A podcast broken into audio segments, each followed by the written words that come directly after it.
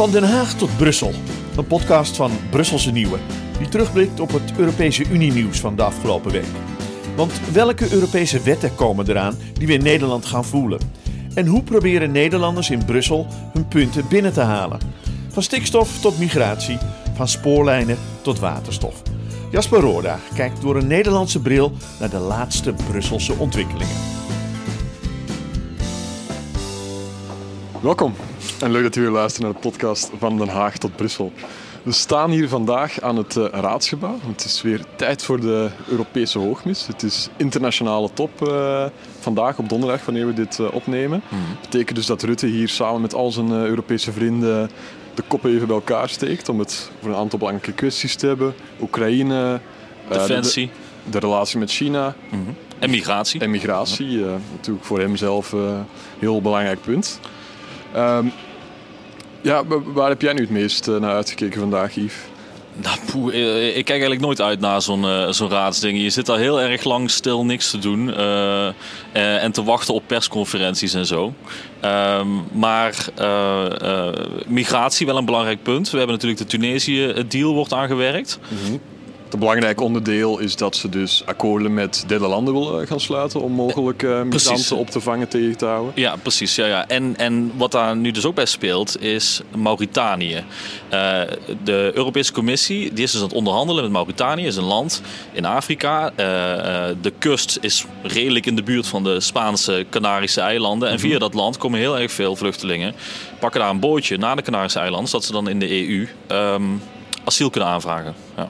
Dus uh, Brussel wordt ook een soort Turkije-deal, maar dan met Mauritanië. Ja, ik, ik weet niet of het vergelijkbaar is. Wat, wat ze willen is, ze willen dat Frontex, hè, dus het Europees Grensbewakingsagentschap, kan gaan uh, varen aan de Mauritaanse kust. En die zouden dan onder supervisie komen staan van de Mauritaanse kustwacht ook. Want die hebben ik heb laatst gesproken met iemand in het Europees Parlement, die is daar veel mee bezig. Die hebben maar een aantal bootjes, uh, uh, niet veel. En ze moeten opletten dat er geen drugs gesmokkeld wordt. ze moeten opletten op vissers die niks illegaals doen. en daardoor blijft er heel weinig capaciteit over om ook nog op te letten op vluchtelingen die, die vandaar vertrekken. Ja, dus als ik het goed begrijp, zouden zij dus volledig buiten de Europese jurisdictie gaan werken daaraan? Op Mauritaans grondgebied. Ja, inderdaad, op Mauritaans grondgebied. Het zou de eerste keer zijn, heb ik begrepen van Tineke Strik dan. Hè? Die, die maakt zich hier druk om. Europarlementariër voor GroenLinks. Precies, ja. ja. Die maakt zich druk, want die denkt... Uh, dit is de eerste keer dat we zo'n deal aan het maken zijn. er zou in de onderhandelingen besproken zijn dat grenswachters van Frontex... Um, immuniteit krijgen. Dus eigenlijk alles mogen doen. Uh, ze kunnen niet vervolgd worden voor fouten die ze maken. Ze mogen bewapend uh, zijn. En daarnaast, het land heeft zelf geen asielbeleid, zegt Tineke Strik. En um, er worden regelmatig vluchtelingen uitgezet naar Mali en andere buurlanden. En dat gebeurt dan met geweld. En er zit geen fatsoenlijk proces achter. En dan gaat Frontex daar mogelijk aan meewerken. Hè? -hmm. daar is zij heel bang voor.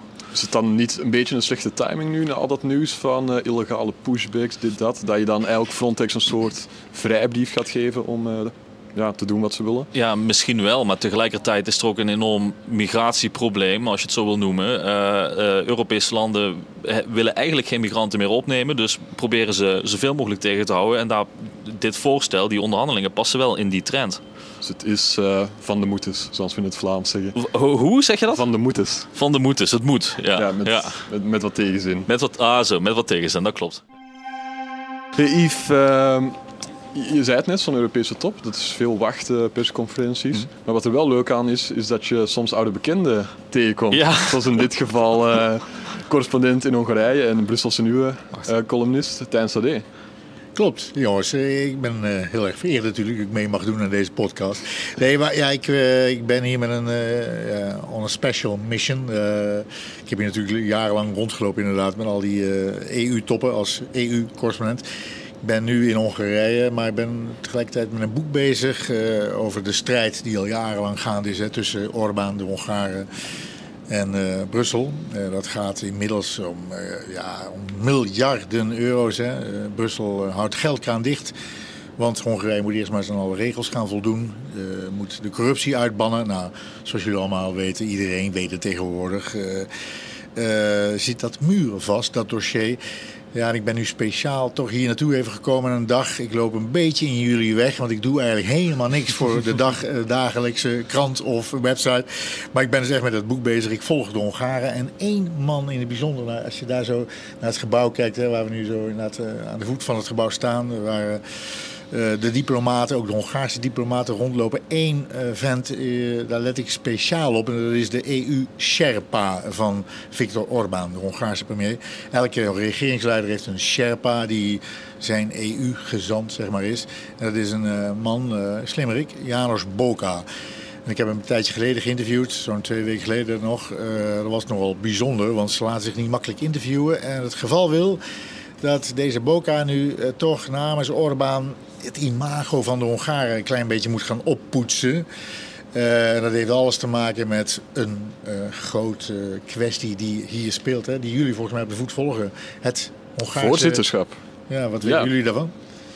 Ja, nou, ik weet dat een aantal Europarlementariërs niet blij zijn met, uh, met Orbán of Hongarije. Hongarije Orbáns Hongarije moet ik eigenlijk zeggen als voorzitter. en dat zij de lidstaten opgeroepen hebben om te zeggen, nou jongens, zolang het niet goed gaat in dat land, de rechtsstaat niet gerespecteerd wordt, moet je ze geen voorzitter maken. Ja, misschien even voor de mensen thuis. Waarom is dat nu zo belangrijk, uh, dat, dat voorzitterschap? Waarom, welke macht uh, ja, krijg je daarbij als land? Kijk, dat, dat voorzitterschap van uh, een EU-land, er zijn er 27 in totaal, dat is een halfjaarlijks, vooral symbolisch iets. Hè, een half jaar lang heeft een EU-land uh, even de regie uh, in handen.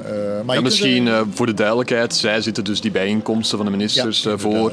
En zij gaan ook namens de ministers onder andere met het parlement. Ja, dus zij, zij zijn organisatorisch dan even een half jaar flink aan zet. Maar je kunt, het scheelt een beetje welk land voorzitter is, je kunt toch wel een behoorlijke stempel drukken. Je kunt echt wel ja, dat wat, wat jouw obsessie is, zeg maar, in de politiek in jouw land, kun je toch wel, dat stempel kun je drukken. En de Hongaren gaan het natuurlijk ook doen.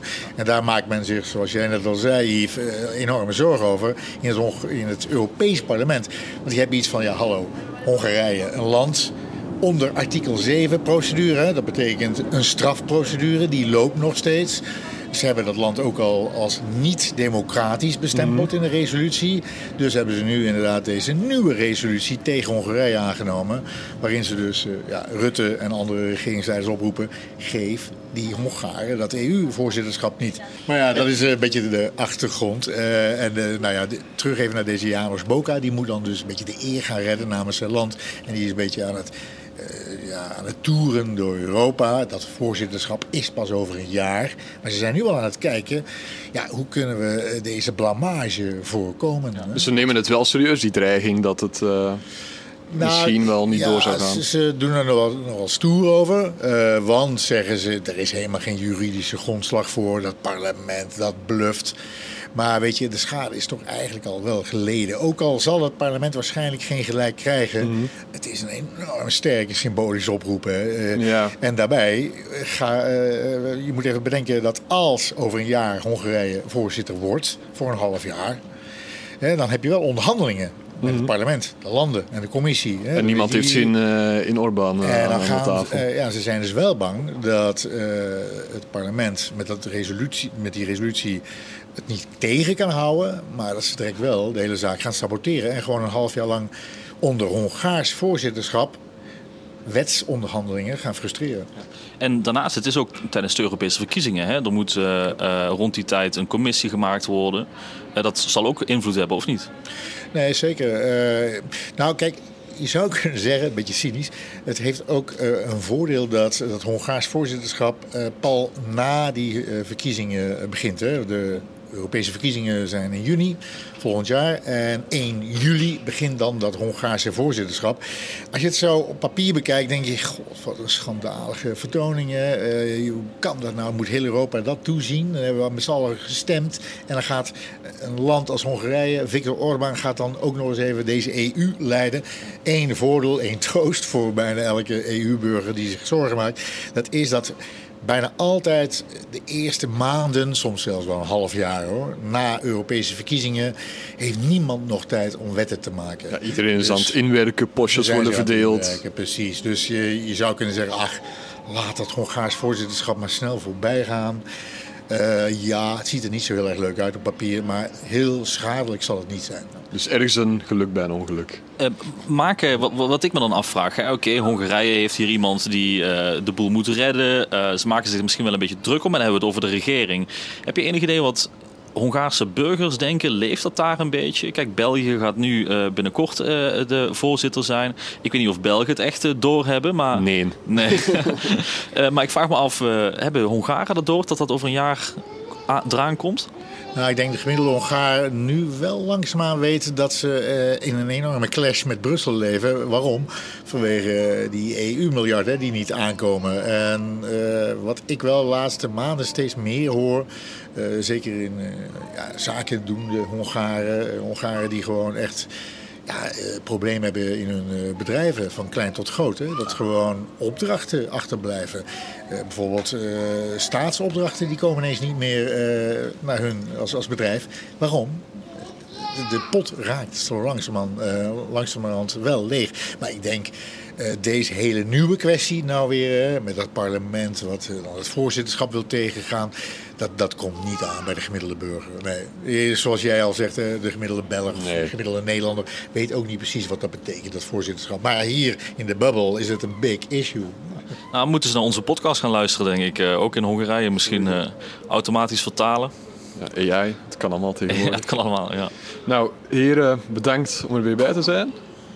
En uh, ja, luisteraar wederom bedankt om weer te luisteren. En graag zien we volgende week weer terug. Ja, en volg ons op social media. Op Spotify, YouTube, TikTok, Instagram. Ja, overal alsjeblieft. Is goed, tot volgende week. Tot volgende week.